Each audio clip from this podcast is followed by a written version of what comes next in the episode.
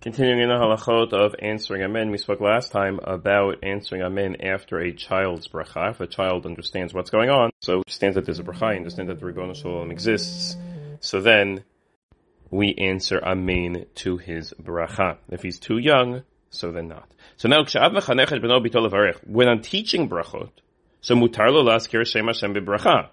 Ve'ein bezeh chashash mishum bracha levatal. If I'm teaching a bracha and I want my child to teach them how to say a bracha, no matter how old they are, baruch ata ado, you have to say Hashem's name because otherwise they're going to learn it correctly. They're going to say Baruch Hashem when they have to make an actual bracha. So you have to teach them. You have to use Hashem's name.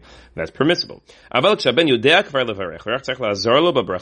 if he knows how to make the bracha already, you just have to help him on. You just have to prompt him. Ba, and he says Ruch, Ah, Ta, Ado. He can then, then there's no reason Yeshli Manami Lamar Shem Hashem.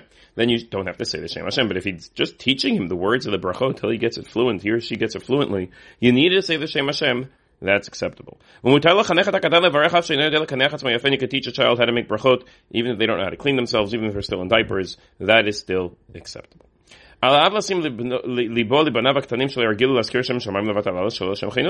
You have to be careful though. That said that we're teaching them how to make brachot and they're going to be saying Shem Shamayim. You have to teach them that saying Shem Shamayim is something serious that shouldn't be taken lightly and shouldn't be done for no reason. Moving along.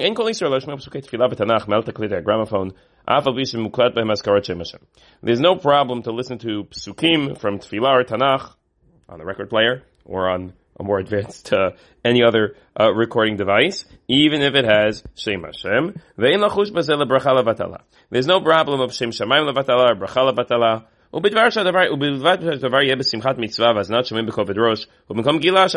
long as people are taking it seriously, that's acceptable. Many of you're listening, so you enjoy listening to chazanut. If you enjoy listening to chazanut, you enjoy listening to slichot, you enjoy listening to piyutim, then involve Shem Hashem. So that's beautiful. So that's all acceptable. But if it's being done frivolously, meaning sometimes, particularly in modern Israeli music, psukim are incorporated into songs that would otherwise not be considered to be religious in nature. So then, that's inappropriate to be maskir shem shamayim. Pasuk itself, that they're using psukim from Tanakh, might be praiseworthy to be maskir shem shamayim would be then problematic. And lastly, the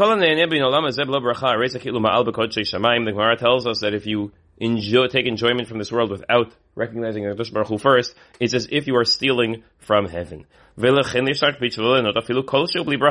bracha needs to be on even a small, a small amount of food.